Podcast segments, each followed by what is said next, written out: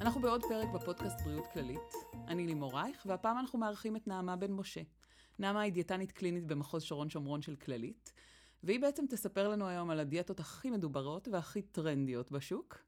נעמה, הייתי שמחה אם תציגי את עצמך קצת יותר.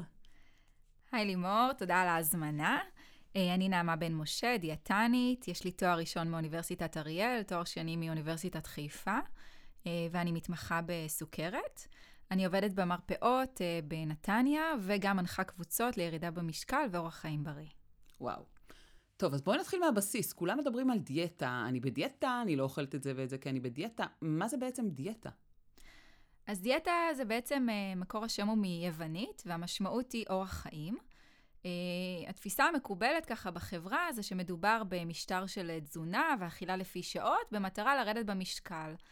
בפועל דיאטה מתאימה לא רק לירידה במשקל, אנשים מגיעים לדיאטנית מכל מיני סיבות, כאבי בטן, עייפות, uh, חסרים ברכיבי תזונה, ליווי הריון, לפעמים אפילו בשביל לעלות במשקל. כשהמטרה היא להתייחס לכלל המזון שהאדם אוכל, בהתאם לצרכים שלו, הרצונות, התרבות, האמונה והסביבה שהוא חי בה. ובאמת, בשיחה שלנו אנחנו נתייחס אה, לדיאטה רק בהקשר התזונתי, אבל כמובן שזה חלק מאורח חיים אה, שכולל גם פעילות גופנית והימנעות מעישון. אז אנחנו בעצם נדבר על הדיאטות אה, הקיימות בשוק, לירידה במשקל מן הסתם. יש עוד, חוץ מדיאטה, יש עוד כמה מונחים שאנחנו צריכים להבהיר לפני שאנחנו יוצאות לדרך? כן, אני אזכיר הרבה פחמימות, אז אני חושבת שכדאי שנדבר על מה זה פחמימות. זה בעצם מקור האנרגיה העיקרי של הגוף. וזה משפחה אה, שהיא מחולקת לפחמימות פשוטות, שזה פחמימות שמתעכלות מהר במערכת העיכול ונספגות מהר, ובגלל זה מעלות מהר את רמת הסוכרים בדם, שזה סוכר, דבש, ריבה, סילן, פירות, וכמובן הסוכר שאנחנו מכירים משתייה מתוקה וממתקים. ויש את הפחמימות המורכבות, אה, שהמבנה שלהם יותר מורכב, לכן לוקח להם יותר זמן להתעכל במערכת העיכול. לחם, אורז, פסטה, תירס, וגם הן נחלקות, הן יכולות להיות אה, מה שנקרא לבנות, שזה כל הקמח הלבן, לחם אחיד, אורז, ויכולות להיות אה, מלאות, כלומר שיהיה בהן גם סיבים תזונתיים. וסיבים תזונתיים, שזה סוג של פחמימה, תורמות פחות uh, קלוריות, וגם גורמות לפחמימה להתעכל uh, יותר לאט, ואז גם יש שובע למשך יותר זמן, גם הסוכר בדם עולה פחות מהר, ויש להם השפעה טובה על מערכת העיכול.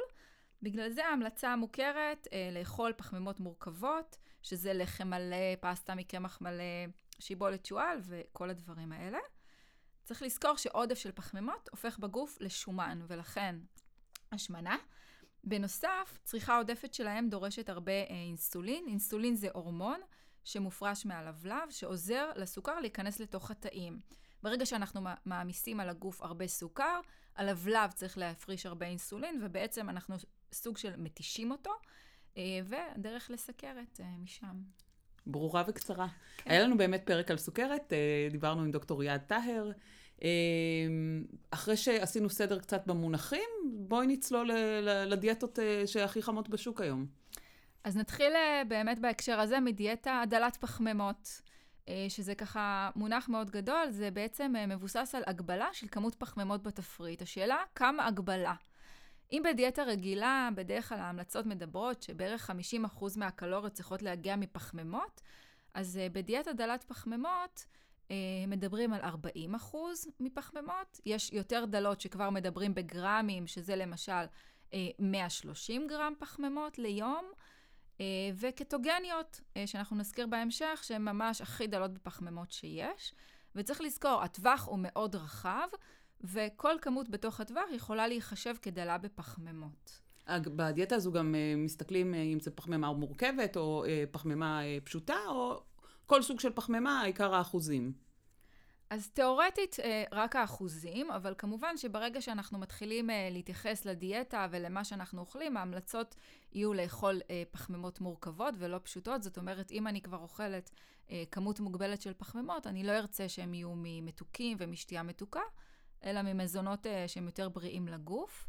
Uh, ובכל מקרה צריך לזכור שבעולם המערבי, בדיאטה המערבית, אנחנו אוכלים הרבה יותר מדי פחמימות, ובגלל זה המגפה של השמנה וסוכרת. ועצם זה שאנחנו מתחילים לצמצם את כמות הפחמימות, כל אחד uh, בהתאם למה שהוא רגיל לאכול, יש אפקט מטיב כלשהו. יש אבל בדיאטה דלת פחמימות? אמ, אבל צריך להיות קודם כל אה, אנשים שמטופלים בתרופות מסוימות או חולי סוכרת, שברגע שהם מחליטים לעשות שינוי בכמות הפחמימות, יכול להיות שצריך לעשות התאמה אה, כזאת. אה, נשים בהיריון, יש המלצה לכמות מינימלית של פחמימות בזמן ההיריון. אפשר לאכול דל פחמימות בהיריון, אבל זה באמת כדאי שזה יהיה עם, עם ייעוץ של דיאטנית. וגם צריך לזכור שברגע שאנחנו מורידים קבוצת מזון אחת, למשל את הפחמימות, אז אנחנו כנראה נעלה קבוצות מזון אחרות, שומנים, חלבונים. אה, עודף חלבונים גם לא בריא לכולם, אה, בעיקר לאנשים עם אה, מחלות של, של הכליות. אז שוב, צריך לראות איך עושים את זה. עם זאת, צריך לזכור שעצם הפח, הפחתת הפחמימות, ככל הנראה תעזור לירידה במשקל, לשיפור של רמות סוכרים בדם, לשיפור של מצב כבד שומני. זאת אומרת, אה, בהחלט אה, יש פה יתרונות, השאלה היא כמובן במינונים. אה, ואני חושבת שאולי נתחיל באמת מהדיאטה הכי דלת פחמימות שאנחנו מדברים עליה, שזה הדיאטה הקטוגנית, בטוח שמעת. דיאטה קטוגנית בעצם הומצאה לראשונה עבור ילדים חולי אפילפסיה, שהטיפול התרופתי לא עזר להם. ככה הסבר קצר, הגוף שלנו, כמו שאמרתי, משתמש בסוכר כדי לייצר אנרגיה. אבל אם אנחנו לא אוכלים סוכר, הגוף הופך, ל... אה, עובר למנגנון שנקרא קטוזיס, שזה ייצור אנרגיה משומן. אה, הכבד הופך שומן לחומצות שומן, משתמש בהם לאנרגיה, אלה הופכות לגופי קטו, ולכן היא נקראת דיאטה קטוגנית. הדיאטה הזאת היא מאוד מאוד אה, ברורה, זאת אומרת, אה, מדובר על כל 4 גרם שומן שאוכלים, אוכלים גרם אחד של חלבונים ופחמימות, ולכן בעצם היא מאוד מאוד עתירה אה, בשומנים. אמ, חולי סוכרת למשל, שמו לב שכשהם אה, עוברים לדיאטה כזאת, יותר קל להם לשלוט על רמת הסוכר בדם, כי בעצם הם אוכלים מעט מאוד פחמימות, פחות סוכר בדם, פחות צורך באינסולין. אה, מה אוכלים? בעיקר חמאה, שמן, שמנת, חמת בוטנים בלי סוכר. אה, אוכלים גם בשר, דגים, ביצים, וקצת ירקות דלי פחמימה, סלרי, חסה. דיאטה פה... קשוחה. קשוחה מאוד, אה, מוגבלת מאוד. אה, יש אנשים שאולי זה יכול להקל עליהם, המותר אסור הזה. אה, כמובן שהיא תתאים למי שאוהב את האוכל הזה, פחות יכולה אולי להתאים לצמחונים. כן צריך לשים לב שיש פה תמיד סכנה של מחסור בוויטמינים ומינרלים בגלל ההגבלה התזונתית הקיצונית. בילדים יכולות להיות בעיות גדילה, ובגלל זה באמת ילדים חולי אפילפסיה כמובן יהיו במעקב גדילה. אה, בהתחלה עם ההסתגלות אה, יכולים להיות אה, חולשה, עייפות, עצירות, זה בדרך כלל דברים שיחלפו. יכול להיות עלייה ברמה של כולסטרול בדם, זה גם משהו שצריך לעקוב. וכמו שאמרת, היא קשה, היא צריכה להיות מתוכננת, פחות ספונטנית, קשה מאוד למצוא אוכל כזה בחוץ, במסעדות.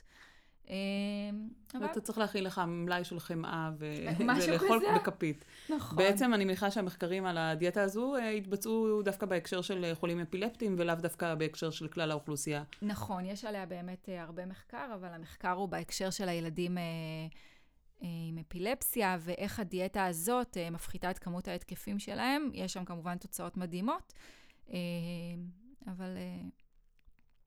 זה ההקשר. אוקיי, okay, ואם אנחנו עוברים לדיאטה קצת פחות קשוחה מבחינת אה, כמות הפחמימות ש...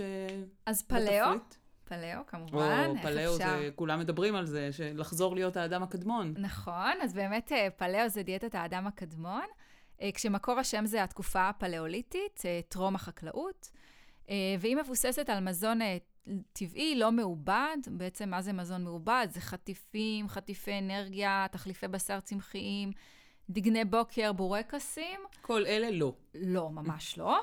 uh, ויש בה כן העדפה למזון מהחי. uh, עם בשר, עם העדפה דווקא לבקר, uh, על פני עוף ודגים. שזה דווקא המלצה שבדרך כלל דיאטניות פחות נותנות, אנחנו כן ממליצות יותר על עוף ודגים. וממש המלצה לאכול איברים פנימיים, ביצים, חמאה, יוגורט, גבינות שמנות.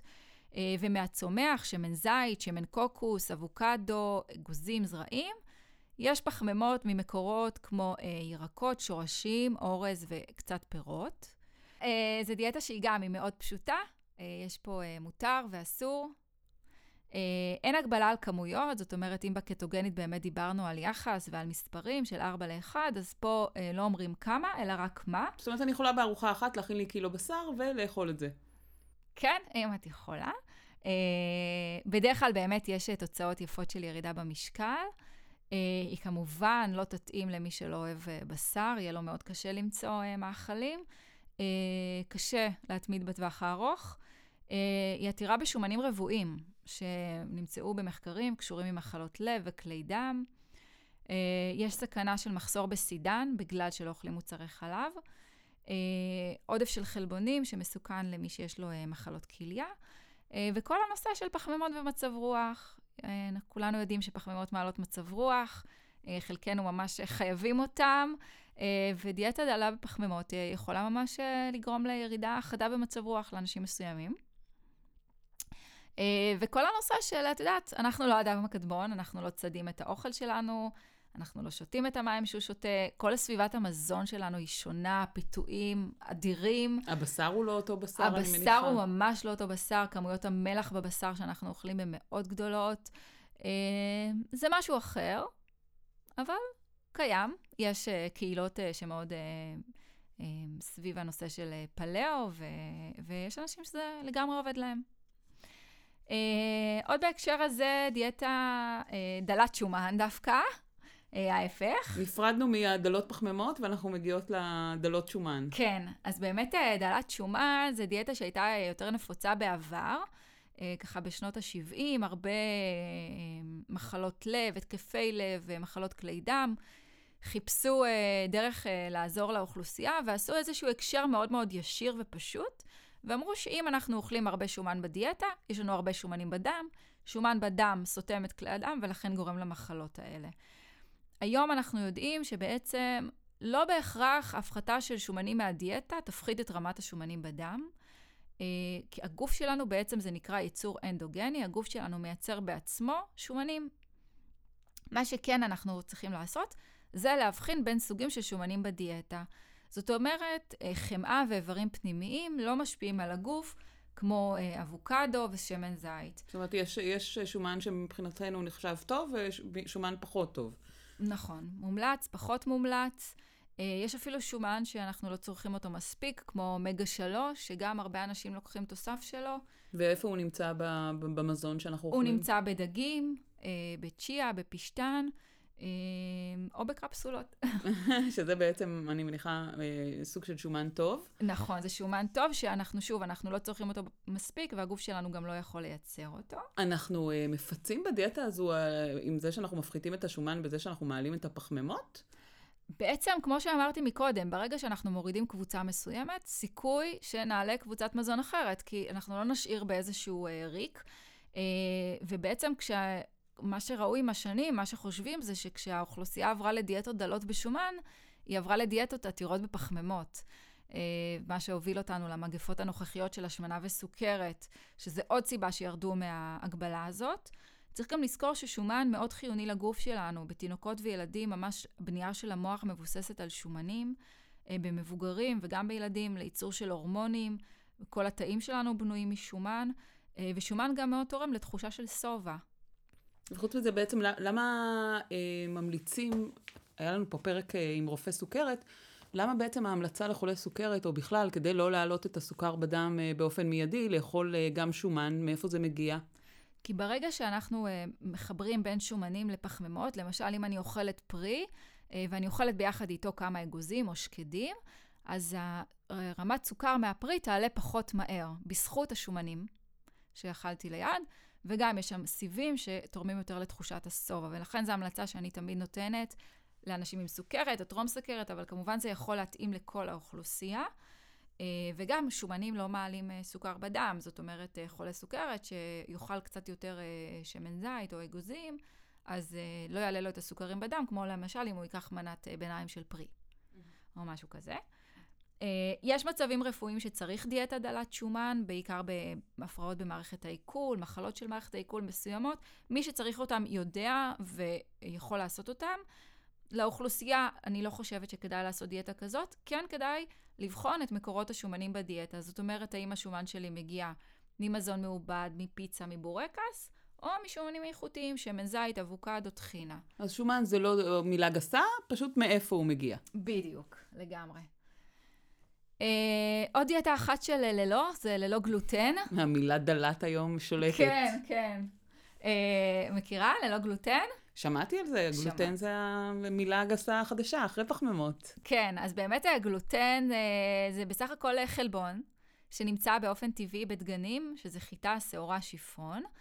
אני חושבת שהמקור שהתחילו להביא את התפיסה הזאת, זה בעצם, אה, יש אנשים שיש להם אה, צליאק, אה, שזה מחלה שהגוף מזהה את הגלוטן כגוף זר ותוקף אותו, אה, וגורם להם לכאבי בטן ושלשולים, הפרעות בגדילה, והם באמת חייבים אה, להקפיד על דיאטה נקייה לחלוטין מגלוטן. זאת אומרת, לא לאכול שום דבר שיש בו גלוטן או חשד לגלוטן, אה, מוצרי קוסמטיקה לבדוק שאין בהם גלוטן, אבל אנשים בריאים שאין להם צליאק, לא נמצא ש, ש, אה, שהוא מזיק, אה, פעם אמרו שזה דבק במעיים, כל מיני דברים כאלה. אף אחד לא, לא הוכיח דבר כזה, שיש נזק בגלוטן, שוב, למי שאין לו צליאק. כן יש באמצע אנשים שיש בהם מה שנקרא רגישות לגלוטן. זאת אומרת, בבדיקה לצליאק אין להם צליאק, אבל הם כן מדווחים על תסמינים דומים, כאבי בטן, עייפות. אה, ואז בעצם האבחון נעשה בהתאם למה שהמטופל מעיד על עצמו, ובן אדם כזה, כמובן, אני לא אגיד לו לאכול גלוטן, אם זה משהו שעושה לו לא טוב. אבל אפשר לבחון ביחד האם יש אה, מזונות שגורמים פחות לתסמינים, האם יש כמות מסוימת שהוא יכול לאכול, ולהתאים את התפריט אה, בהתאם למה ש... לתחושות שהבן אדם עצמו מדווח. מדהים, זה בעצם המחלה השנייה, הדיאטה השנייה שאת אומרת שזה בעצם נלקח מ- מעולם של אה, חולים. גם הקטוגנית נכון. וגם אה, נטולת גלוטן, שבעצם אנחנו כאוכלוסייה אימצנו אותה בחום, כי ראינו שזה עובד עליהם. נכון, אבל לגמרי. יש פלוסים ויש מינוסים, כמו שאת מתארת, אה, באימוץ דיאטה כזו לאנשים בריאים. נכון, לא תמיד אה, גם דיאטה שנתנה דיאטנית, או שמישהו קיבל מרופא, אה, תתאים אה, לאוכלוסייה הכללית, כמו שדיאטה שמתאימה לבן אדם אחד, לא בהכרח תתאים למישהו אחר. אז אם אני רואה בפייסבוק אה, מישהי שכותבת, אה, למי שיש פה אה, תפריט יומי או תפריט שבועי, זה לא משהו שהוא מומלץ, כי בעצם זה לא מותאם אישית אליה. נכון, אני מקווה שזה הותאם למי שפרסמה, אבל יכול להיות שגם היא כבר קיבלה את זה דרך כמה ידיים. אבל נחזור ל... לגלוטן, אז, לגלוטן אה, שלנו. אז כן אני אגיד שמי שאין לו צליאק אה, ו- ובוחר לאכול דיאטה כזאת, יש סכנה שהוא יצרוך פחות אה, סיבים תזונתיים, ויטמינים, מינרלים. יש השפעה גם על הרכב אה, חיידקי המעי הגס, מה שנקרא מיקרוביום. אה, יכולה להיות בהחלט ירידה במשקל, כי בעצם אנחנו לא אוכלים פיצה, בורקס, פיתות. אה, אבל ברגע שמתחילים לקנות תחליפים ללא גלוטן, כי היום יש תחליפים כמעט לכל דבר בלי גלוטן, באמת בשביל מי שיש לו צליאק, זאת אומרת, אם אני קונה עכשיו פסטה ללא גלוטן, אז חסכתי לעצמי את הגלוטן, כי, כי אני חושבת שזה רע, אבל לא חסכתי את הקלוריות. לא חסכת את הקלוריות, לא עשית שום אה, אה, יתרון בריאותי בשביל עצמך, כן שילמת כנראה הרבה יותר כסף. כי המוצרים האלה יותר יקרים. הרבה יותר יקרים, אה, ויכול להיות שאפילו הפסדת כמה דברים טובים שכן יש ב, אה, בחיטה או בדברים שיש בהם גלוטן. אה, טוב, אז אנחנו מדברים כל הזמן על אה, דלת, דלת, דלת, דלת, ומה שאני רואה הרבה בפייסבוק ובכלל ברשת, שאנשים מדברים על אה, דלת בכלל, זאת אומרת, על דיאטה של צום, צום ל-X שעות, או צום ל-X ימים, בוא נדבר קצת על זה, כי זה ממש עכשיו, אה, זה באג'נדה, חזק. כן, אז אה, דיאטות אה, צום לסירוגין הן נקראות. אה, הכוונה זה לא לצום אה, כמו של יום כיפור, שממש לא אוכלים ולא שותים שום דבר, אלא משהו שנקרא צום רטוב. זאת אומרת, מותר לשתות אה, נוזלים, מים, תה, קפה, כמובן בלי סוכר. כשיש אה, כל מיני פרוטוקולים, בכמה שעות מותר לאכול וכמה שעות לא. למשל, פרוטוקול 12-12, שמדבר על 12 שעות צום, 12 שעות אכילה, שזה קצת דומה לצום לילה של הרבה אנשים. אה, יש פרוטוקול ל-16-8, למשל 8 שעות אוכלים, 16 שעות צמים. יש פרוטוקול שמדבר על ארוחה אחת ביום, ואפילו ארוחה כל 36 שעות. וואו, קשוח. נכון, לגמרי. Uh, בעצם פחות חושבים על אוכל, פחות מתעסקים באוכל, בארוחה הבאה, מתי אני אוכל, כי הכל מאוד מאוד uh, ברור מראש. Uh, אני חושבת שזה מאוד uh, טוב לאנשים, את בטח מכירה את האנשים שלא אוכלים כל היום, או אוכלים מעט מאוד. מגיעים הביתה בערב, 7-8, מתחילה חגיגה, עד 12, לא מפסיקים, הולכים למקרר, חוזרים לטלוויזיה. מגיעים כל כך מורעבים הביתה, זאת נכון. אומרת, אה, מכל הבא ליד, וכל מה שיש במקרר ובארון ובמזווה ועל השיש ועל הדלפק. אה.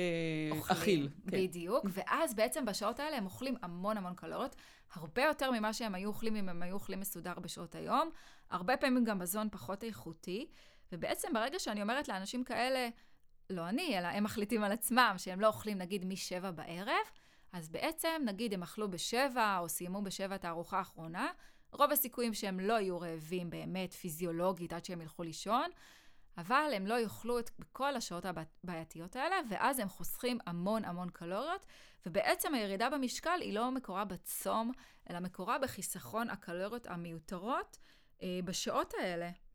אה, אוכלים פחות, יורדים במשקל, אין פה...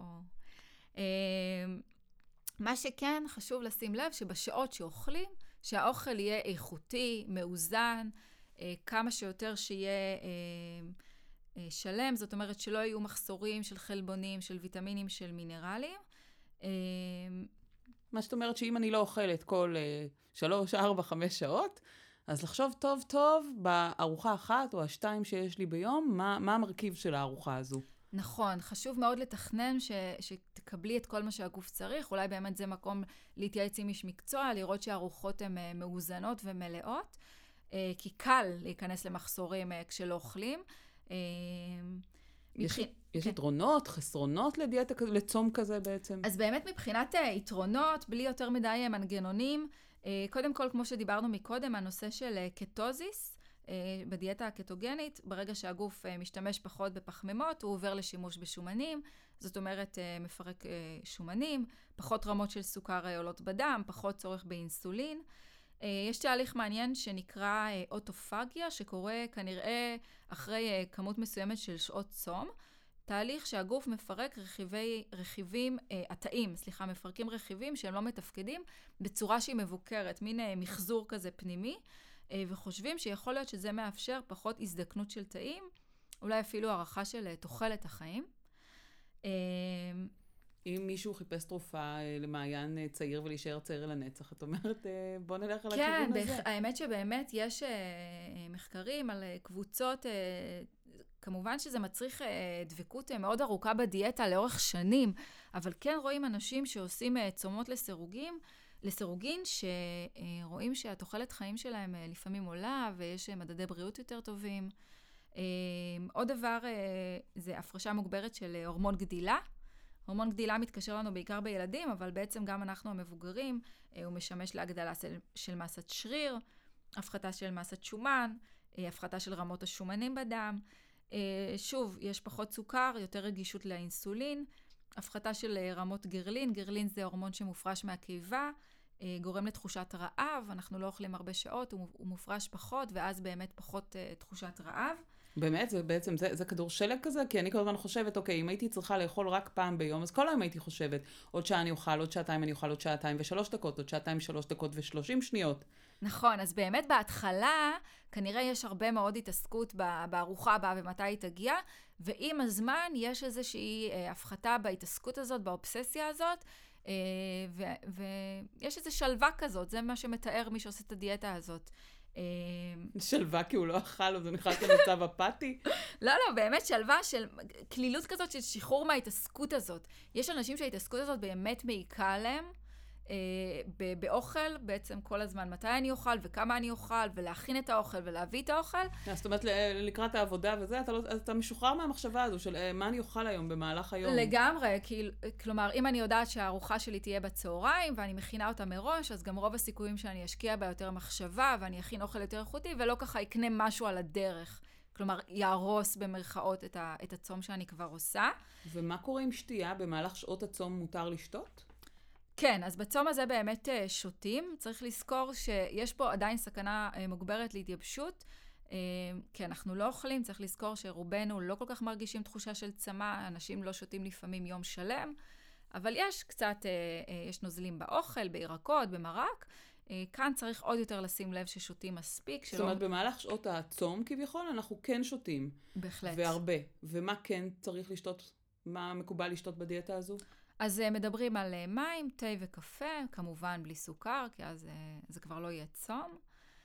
עוד דברים ש, שיכולים להיות, בעיקר בימים הראשונים, זה נושאים של בלבול, של חולשה, עצבנות כמובן, תחושה של רעב. יש פה הקלה מסוימת של אוכלים מתי שמותר, זה מאוד ברור, מישהו אוהב ככה לחיות לפי פרוטוקול מסודר. Uh, מה שאני חושבת שטוב בדיאטה הזאת, זה שפחות התפיסה של חובה לאכול כל שלוש שעות, חובה לאכול ארוחת בוקר, uh, אנחנו כבר uh, פחות ופחות מדברים ככה. הרבה יותר הקשבה לגוף, זאת אומרת, בן אדם שאיך אומרים לי, לא עובר לי בבוקר, אז לא, לא חייבים לאכול בבוקר. וגם לא חייבים לאכול כל שלוש שעות, אפשר לאכול כל ארבע שעות וכל חמש שעות, וזה בסדר. להפך, אם זה מאפשר יותר הקשבה לגוף ולמנגנוני רעב ושובע, אז יש פה יתרון מאוד גדול. אמ, זאת אומרת, התפיסה של פעם, של תאכל בבוקר כמו עשיר, בצהריים כמו נסיך, בערב כמו אני, כבר לא, דיאטניות של העולם החדש כבר לא חושבות ככה, את אומרת. אה, לא, לא עבור כולם לפחות. יש אנשים שזה בהחלט טוב להם ומתאים להם ואוהבים את הארוחת בוקר היותר גדולה, ובמהלך היום צריכים פחות. אה, ויש את האנשים שפחות, שלא לא צריכים לאכול הרבה בבוקר. כמובן, אם זה גורם לכדור שלג שבסוף אוכלים הכל בשעות הערב והלילה, לא עשינו כלום, וכן צריך לחפש איזשהו איזון. אבל האיזון הוא באמת נורא נורא אינדיבידואלי, והחוקים האלה של כל שלוש שעות, או ממש uh, צריך לצאת מה, מהתפיסה הזאת.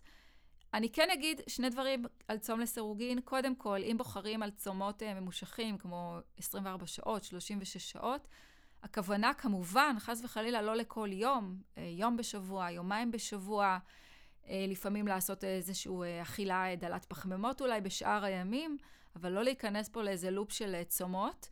אמ, וכמו כל דיאטה, כשזה דרך חיים, יש סיכוי שזה יעבוד. כשזה משהו חד פעמי, אז זה יכול להיות איזו התנסות נחמדה, אבל היתרונות באמת הפיזיולוגיים לוקח קצת זמן עד, ש...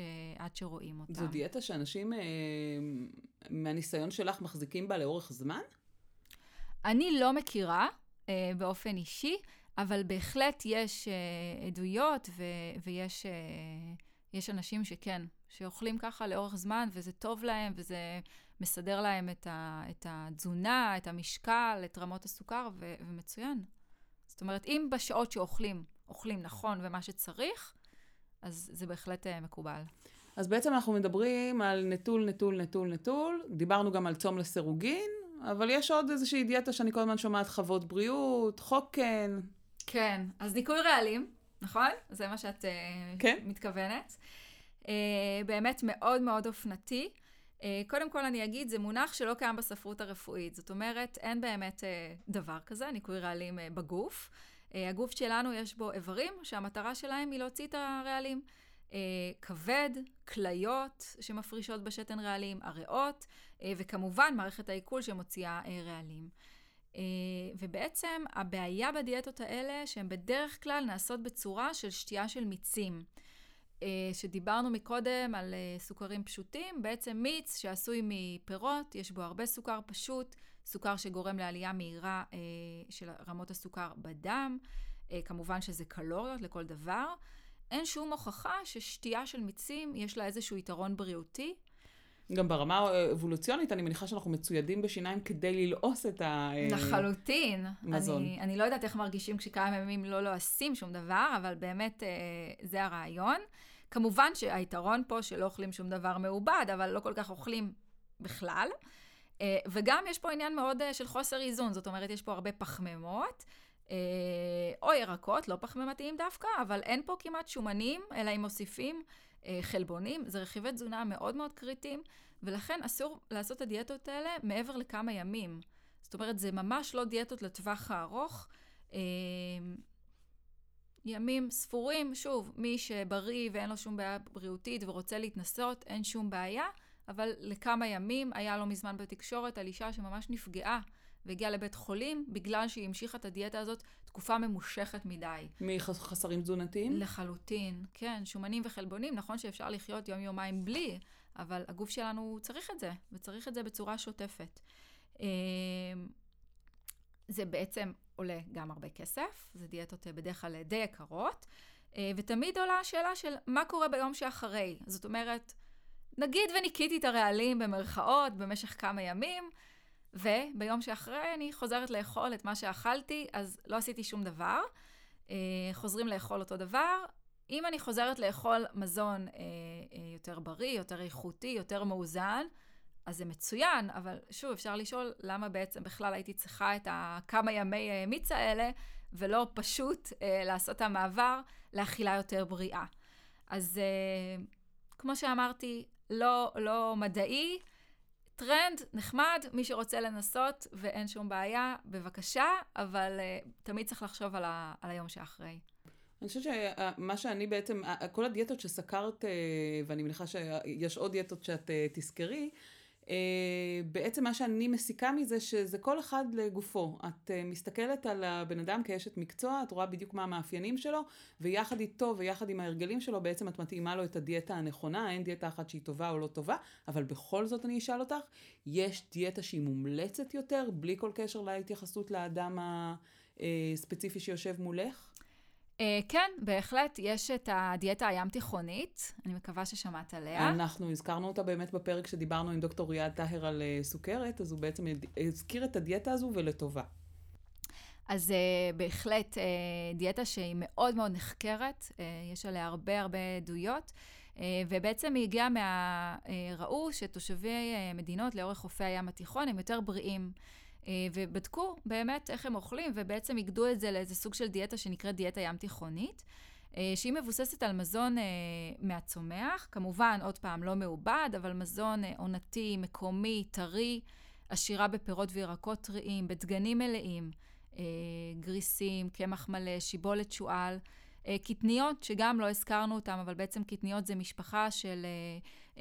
קטניה זה בעצם פחמימה, שיש בה גם כמות מסוימת של חלבון, סיבים, אה, ויטמינים, מינרלים, למשל עדשים אדומות, עדשים ירוקות, אפונה, גרגירי חומוס, סויה, זה משפחת הקטניות. אה, הן זולות, הן זמינות, אה, מומלץ לכולם להכניס אותן לתפריט. אה, דיאטה ים תיכונית כוללת גם אה, אגוזים, הרבה שמן זית. אה, צריכה מתונה של מוצרי חלב, ביצים, דגים אה, ועוף. לחלוטין. פחות בקר, אני מניחה. אה, ושתייה מרובה של מים, שתייה מתונה של יין. מעולה, ואיטליה גם בים התיכון. נכון, נכון. מכילה יחסית שומן, אבל הרבה שומן, אבל מהמקורות המומלצים, כמו שדיברנו מקודם, שזה בעצם השומן חד בלתי רווי, שמן זית, אבוקדו, טחינה, אומגה 3 בדגים, בפשטן, בצ'יה, ומעט שומן רווי, שזה בעצם במזון המעובד. Uh, בנוסף, יש פה גם התנהגויות אכילה, זאת אומרת, היא גם מתייחסת למאפייני אכילה, לאכול לאט, uh, לאכול ליד שולחן, uh, לא מול מסכים, לא מול טלוויזיה, ארוחות מסודרות, פעילות גופנית מתונה. היא גם נמצאה במחקרים, וכל הזמן עושים עליה מחקרים, משווים את הים תיכונית לדלת שומן, לדלת פחמימות. מאוד מאוד אוהבים לעשות השוואות בכל מיני מחלות, אז תמיד היא מנצחת. גם כי אפשר באמת להתמיד איתה לטווח הארוך, אה, ורואים אה, שהיא טובה גם במחלות לב וכלי דם, גם ביתר לחץ דם, שומנים בדם, השמנה, סוכרת, כבד שומני. היא משפרת מדדים של איכות חיים ואפילו מחלות uh, קשות כמו אלצהיימר, פרקינסון או סרטן. זו דיאטה שנחקרת בכל העולם או פה רק בישראל כי אנחנו פה באגן הים התיכון לא, הלבנטיני בכ... שלנו? בכל העולם, היא דיאטה מאוד מפורסמת. אה, הלוואי שכל העולם היה מאמץ אותה. אה, היא הגיעה מפה, אבל היא באמת אה, בכל מקום הכי בריאה. צריך גם לזכור שהיא באמת, היא זולה, היא פשוטה, היא לא מצריכה לקנות דברים מיוחדים, להכין דברים מיוחדים. גם עוד נושא שלא דיברנו עליו, אבל הנושא של קיימות, שהיא מאוד מאוד טובה לסביבה. היא פחות מזהמת, אם אנחנו היום מדברים על זה שצריכה גבוהה של בשר ומוצרים מהחי, צורכת הרבה מים, אה, כריתה של יערות, אז פה באמת מדובר בדיאטה שהיא הרבה יותר סביבתית, ואנחנו צריכים גם לחשוב על הדברים האלה, על הטווח הארוך, איך אנחנו אה, מכינים את המזון שלנו, איך אנחנו קונים אותו, איפה אנחנו מגדלים אותו. אה, זהו, לשמור על העולם שלנו. זה, בסוף תזונה זה הכל, אין מה לעשות. You are what you eat. לגמרי. Um, בעצם סקרנו את רוב הדיאטות הטרנדיות היום. וגם uh, המלצת כאשת מקצוע על דיאטה uh, שהיא מבחינתך מומלצת, ואני חושבת שאני גם למדתי שכל מקרה לגופו ואפשר להתאים כל uh, דיאטה לכל בן אדם בהתאם גם להתנהגויות שלו וגם להרגלים שלו, וגם מותר לשנות הרגלים. לחלוטין. אבל המאזינים שלנו שבעצם מקשיבים לנו, סקרנו את רוב הדיאטות הקיימות בשוק, אבל עדיין הם צריכים איזשהו ליווי. מה האפשרויות מבחינת הליווי המקצועי שלהם? אז באמת בסוף הכי חשוב לעשות התאמה אישית, כי אפשר לבחור כל דיאטה ולהתאים אותה כמעט לכל אחד עם ההגבלות הבריאותיות שלו. אה, ובעצם יש לנו בכללית אה, דיאטניות, באמת בפריסה מאוד מאוד רחבה של מרפאות, ודיאטניות גם עם התמחויות מסוימות, זאת אומרת, יש לנו דיאטניות בריאטריות וכירורגיות ונפרולוגיה אה, וסכרת כמוני, ואפשר להגיע לדיאטנית ולהתאים. אה, צריך הפניה מרופא, כמו לכל אה, אה, רופא מקצועי, הולכים לרופא משפחה, מקבלים הפניה לדיאטנית. יש סל שירותים, למשל BMI מעל 30, שומנים בדם, יתר לחץ דם, מחלות מערכת עיכול, ליווי הריון. אה, אבל זה בעצם משהו שהרופא בודק כשאני הולכת לרופא אה, ולשאול אותו אם כדאי להתייעץ עם דיאטנית, זה דברים שהרופא בודק מולי ורואה אם אני מתאימה לקבל הפנייה אה, לאשת מקצוע דיאט... בתחום הדיאטה. נכון. ומי שלא, מי שלא עומד בקריטריונים האלה, אבל בכל זאת רוצה לשנות את אורח החיים שלו. אז מי שלא עומד בקריטריונים, או מי שלא רוצה לבוא לדיאטנית אחד על אחד, אלא רוצה לבוא לקבוצה, אני גם מנחת קבוצות, ואני מאמינה שקבוצה... אה, קודם כל זה כיף, אבל זה גם באמת כוח הקבוצתי לעשות שינוי, הוא מאוד מאוד חזק, לפעמים יותר מאחד על אחד. אז יש לנו uh, קבוצות, uh, סדנאות לירידה במשקל, גם בהרבה מרפאות שמועברות גם כן על ידי דיאטניות. שם אין הגבלה, כמובן מגיל 18, כל אחד יכול להגיע, לא צריך הפנייה. קבוצה נפגשת פעם בשבוע, בדרך כלל בשעות הערב, עשרה שבועות, המחיר הוא מסובסד, ושם אפשר גם לדבר על נושאים כלליים, כמו הדיאטות שדיברנו היום, אפשר לשאול דברים אה, ספציפיים ולקבל הסברים, גם מעקב של אה, משקל שבועי. אה, וגם משהו מאוד יפה שיש אצלנו זה נושא של קבוצות, מה שנקרא גם וגם. זאת אומרת, קבוצה שבמהלך הפגישה גם מדברים על תזונה וגם עושים פעילות גופנית. מושלם. דיאטניות ודיאטנים, זה באמת מושלם. דיאטניות ודיאטנים שהם גם דיאטנים וגם מאמני כושר. אה, ויש לנו אפילו קבוצה אחת של אה, פעילות גופנית, אה, סליחה, של תזונה ויוגה, שזה כל הנושא של אכילה מודעת וקשיבות, שזה גם, לא דיברנו על זה, אבל זה נושאים נורא נורא חשובים, כל ההתנהגויות אכילה שלנו, לא רק מה אנחנו אוכלים, גם איך אנחנו אוכלים, איך אנחנו מתייחסים לגוף שלנו. אז אני חושבת שזו קבוצה מדהימה. וזהו, ובאמת כולם מוזמנים בשמחה. אוקיי, okay, אז נתנו פתרונות גם למי שצריך את הייעוץ הפרטני וגם למי שצריך את ה... בעצם הכוח של הקבוצה כן יכול uh, לעבוד עליו. אני רוצה להודות לך שבאת להתארח כאן היום. Uh, בעצם סקרנו את כל הטרנדים בשוק ואני מניחה שכל שנייה צץ uh, טרנד חדש לגמרי. ולא סקרנו אותו. Uh, אני רוצה להזכיר למאזינים שלנו שאת uh, כל הפרקים בפודקאסט שלנו, בריאות כללית, אפשר למצוא בכל אפליקציית uh, פודקאסטים וכמובן בספוטיפיי או דרך הווב. היתרון שאנחנו נרשמים אה, באפליקציה זה שבעצם בכל שבועיים כשיוצא פרק חדש אנחנו מקבלים על, אה, על זה התראה. אז שוב תודה נעמה, שמחתי מאוד והחכמתי. תודה רבה. תודה. ושנהיה בריאים. תודה. אמן.